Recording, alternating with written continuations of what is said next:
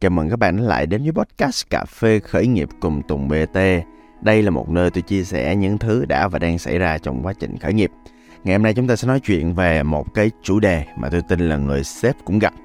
Là thỉnh thoảng có một số bạn nhân sự bị dính vào một cái hội chứng mà tôi gọi là hội chứng lỗ hổng. Thực ra cái hội chứng lỗ hổng này tôi hay dùng trong một số cái thuật ngữ mà tôi hay xài. Ví dụ như tôi gọi là lỗ hổng đáy lu hoặc lỗ hổng đáy thùng. Vậy nè, cái lý thuyết nằm như sau. Khi một chiếc lu nó chứa đầy nước thì cái mực nước cao nhất nó có thể chứa là ở đâu mọi người? Thường thì nếu mà nó không có vấn đề gì thì dĩ nhiên nó nằm ở trên bề mặt lu, đúng không ạ? Nhưng mà nếu mà cái lu nó xuất hiện một lỗ hổng thì sao mọi người? Dĩ nhiên là nước sẽ chảy qua. Chính xác mọi người rất tuyệt vời. Sẽ chảy qua ngay cái lỗ hổng ở ngay cái bên hông của cái lu đó. Và nếu mà may mắn thì cái lỗ hổng nó sẽ nằm gần cái miệng lu. Điều đó có nghĩa là cái lu nó vẫn còn công dụng. Và xui á thì cái lỗ hổng nó sẽ nằm ở gần với đáy lu.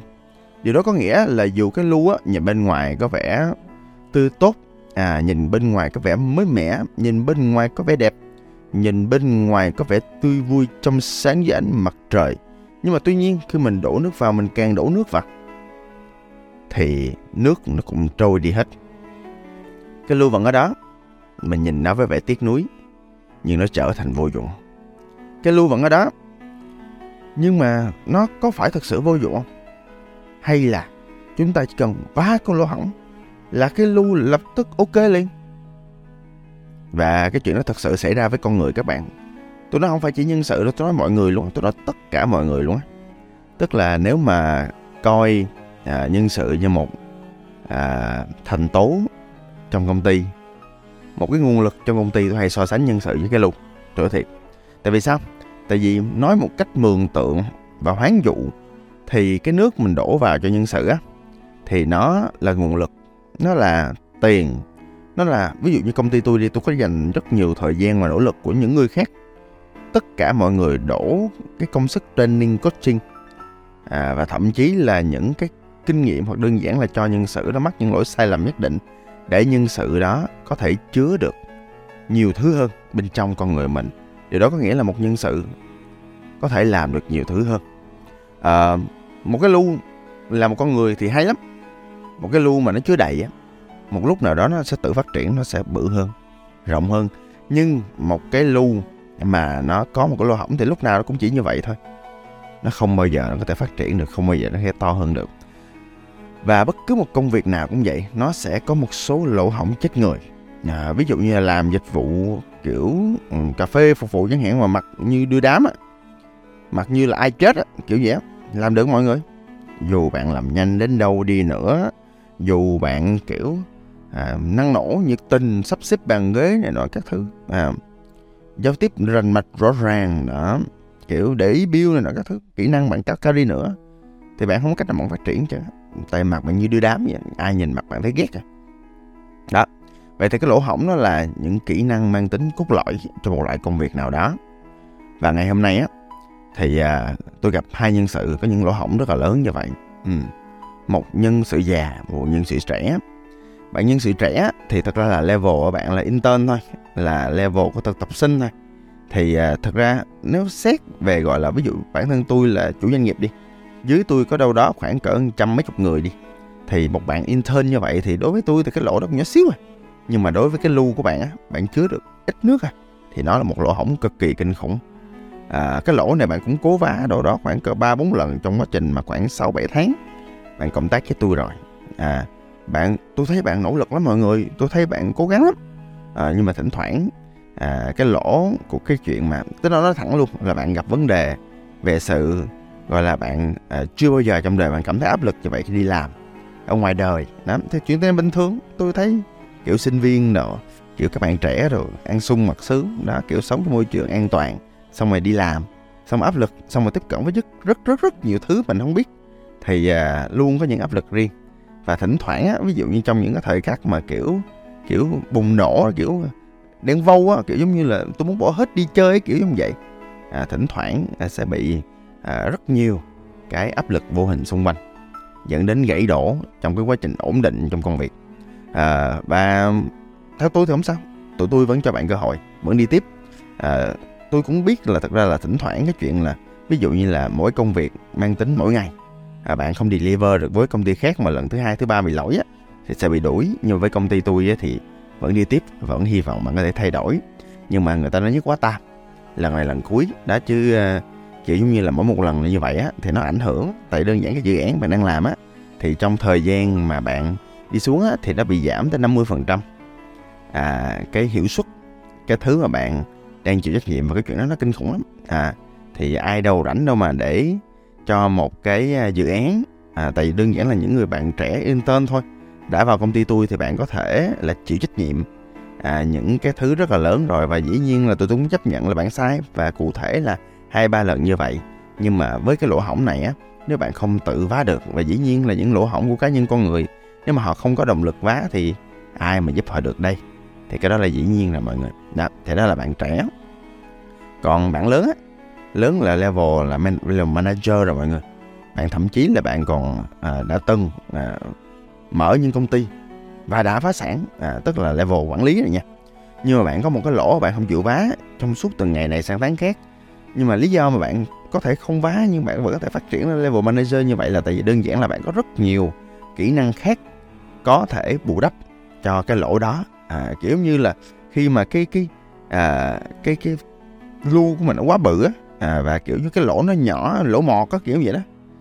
Nhưng mà đến một cái thời điểm là nhiều khi là cái áp lực của cái nước ở trong lu đó, nó bắt đầu nó chảy càng ngày càng mạnh đó. Và kiểu giống như là, và nhiều khi là thỉnh thoảng là nước bị khan hiếm, tức là nguồn lực đổ vào bạn nó bị khan hiếm. Bạn làm những việc nho nhỏ thì bắt đầu những cái lỗ đó nó bắt đầu nó toét ra, nó lở loét đó, nó ảnh hưởng đến công việc. Và lúc đó mọi người bắt đầu để ý. Và vấn đề nằm ở chỗ là thỉnh thoảng nhiều khi khơi trên thị trường, nhất là thị trường bây giờ mọi người, là nhân sự thì có đầy đó.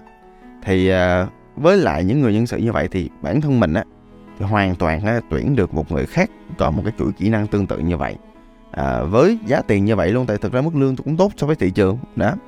Thì hoàn toàn có thể kiếm một cái lưu mới, không hề có một cái lỗ nào hết. Đã cho vào đúng cái chỗ đó là xong.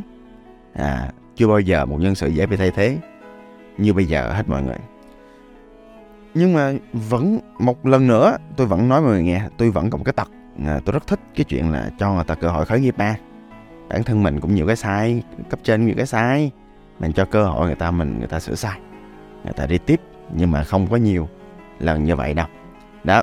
Thì cả hai nhân sự đều có cơ hội đi tiếp, và mỗi người có giải pháp riêng.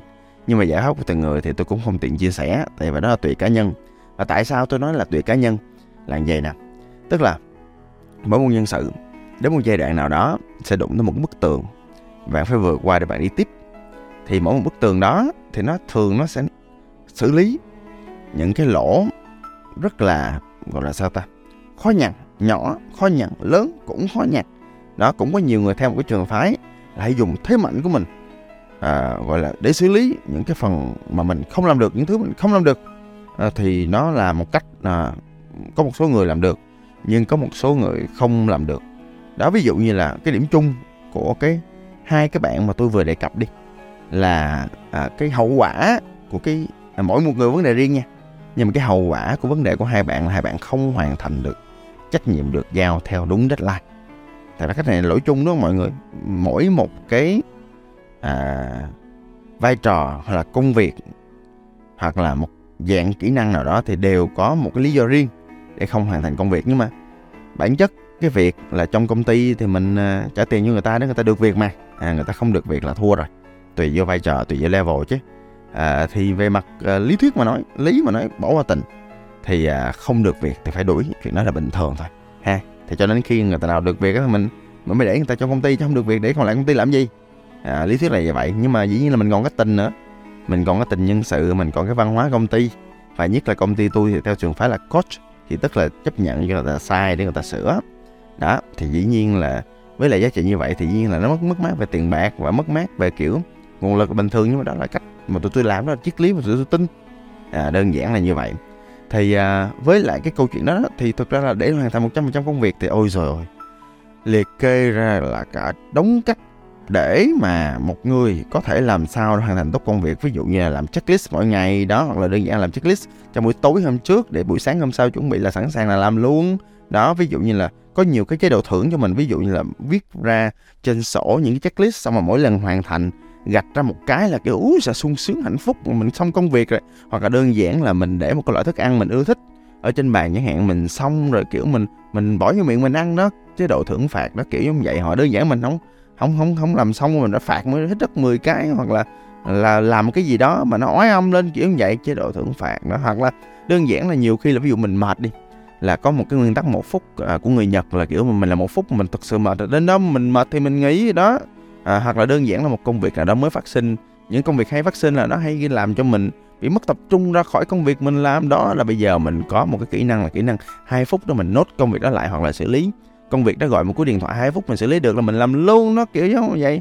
Hoặc là đơn giản là nhiều khi là kiếm một cái chỗ để yên tĩnh để mình có thể tập trung mình làm đó. Hoặc đơn giản mỗi lần mình làm việc là mình để những cái mạng social, mạng network này nọ, mình xóa app luôn mọi người, mình block nó ra luôn khỏi cái tầm nhìn của mình đó. Hoặc là đơn giản là nhiều khi công việc các bạn lướt mạng xã hội đi, thì bạn điều chỉnh cái new feed của bạn như thế nào đó để mà kiểu giống như là toàn liên quan tới công việc, không nhìn vô là stress. Hoặc là lên một level nữa là bạn biến bạn thành content creator luôn, mỗi lần bạn lướt Facebook một cái nó là công việc đó, khỏi giải trí luôn, khỏi phải mất tập trung trong công việc đó. Hoặc là đơn giản là bạn đi tìm một cái chỗ ở đó bạn bịt tai nghe chẳng hạn để bạn tập trung hơn trong công việc đó. Hoặc là đơn giản là nhiều khi là bạn kiếm cách để buổi sáng bạn hào hứng, bạn vui vẻ hơn thì bạn bắt đầu công việc đấy, kiểu như vậy. Hoặc là đơn giản là nhiều khi là bạn không có làm hoàn thành 100 công việc là do bạn stress, thì phải cân bằng thân tâm trí đi, tập thể dục đi đó. Rất nhiều cách để một người có thể hoàn thành 100% công việc. Tôi có thể liệt kê nhanh như vậy là tại đơn giản tôi thử hết rồi mọi người, tôi thử hết thì cuối cùng tôi có một số thứ rất là hợp với tôi. Và tôi nói mọi người nghe, mỗi một người có một cách sống riêng, mỗi một người có một cách xử lý công việc riêng. Có một số người thậm chí là ví dụ như có rất nhiều trường phái khác nhau. Ví dụ có người nói là bây giờ làm 45 phút là mình phải nghỉ ngơi một xíu, mình làm tiếp để cho năng lực mình ok. Không, có một số người họ phải làm 8 tiếng liên tục, nghỉ trưa không nghỉ luôn. Tại vì mỗi một lần bước vô trong bàn họ vô một cái flow đó, họ có một cái kiểu giống như là vô một cái vùng gọi là cái zone, gọi là một cái thế giới của riêng họ, mà họ ở đó họ chìm đắm, họ cảm thấy làm việc họ vui lắm. Có rất nhiều người bạn tôi như vậy, và đó là cách rất quái gở đối với tôi không làm được kiểu đó, tôi phải nghỉ ngơi đó. Thì mỗi một người có một cách làm riêng, và quan trọng là phải nỗ lực hết mức để bạn bắt đầu bạn tập luyện những cái thói quen mới cho mình, và bằng mọi giá bạn phải vượt qua thôi. Thì cái cuối cùng quan trọng nhất là cái việc đầu tiên là mình phải tự hỏi là mình có đủ động lực mình làm không, mình có cố gắng để thay đổi mỗi ngày để mình làm không. Cái sự đau đớn của cái chuyện mà mình vẫn tiếp tục làm những thứ mình đang làm và có những thứ mình đang có là gì, và cái hậu quả của cái việc mà mình cứ để như vậy thì chuyện gì sẽ xảy ra, mình tưởng tượng về nó. Và nhiều khi là bản thân tôi thấy cái nỗi đau nó lớn đến mức mà tôi chịu không nổi, tôi phải đứng dậy tôi làm. Hoặc đơn giản tôi nghĩ tới cái hậu gọi là cái kết quả của cái việc là khi tôi hoàn thành như thế nào, tôi cảm thấy vui sướng, tôi cảm thấy hạnh phúc, tôi cảm thấy cái động lực mỗi ngày tôi làm một việc gì đó tôi ghét. Hoặc là đơn giản thậm chí nhiều khi là tôi có nhiều cái trò rất là thú vị, là ví dụ tôi biến những cái công việc mà tôi không thích, tôi không enjoy, mặc dù là tôi thật ra tôi thấy giờ tôi cũng làm 80% công việc tôi thích hết chứ đó, nhưng mà thỉnh thoảng tôi làm công việc tôi không thích là bình thường, thì tôi sẽ biến nó trở thành một game. Tôi sẽ có những cái thời gian ràng buộc vào nó, ví dụ tôi sẽ làm công việc này trong 45 phút đó, ví dụ vậy. Hoặc là đơn giản là tôi sẽ có một cái game gì đó, hoặc là làm chung với ai đó thử thách cho nó vui, hoặc là thử thách một tuần tập gym mỗi ngày, ví dụ vậy. Hoặc là rủ rê bạn, vân vân, rất nhiều cách. Tại vì đơn giản là tôi cũng sống một thời gian dài để tôi tìm những cách hợp với tôi, cho nên là cũng hy vọng là mọi người có thể làm sao để giúp nhân sự mình vượt qua những cái lỗ hổng theo cách của họ. Cái đó là tối ưu nhất nha, nhưng mà tôi nói thẳng là thật ra là một nhân sự để họ vượt qua khó khăn của họ thì chỉ có nước là mình trao gửi cái sự hy vọng là họ có thể vượt qua được cái sự khó khăn của họ, vá lỗ hổng và tiếp tục đi tiếp trên con đường thành công thôi, chứ làm sao giờ đó. Theo mọi người nha, cũng hy vọng là mọi người có được một cái gì đó cho riêng mình. Sau podcast này, xin cảm ơn và hẹn gặp lại. Tôi là Tùng BT.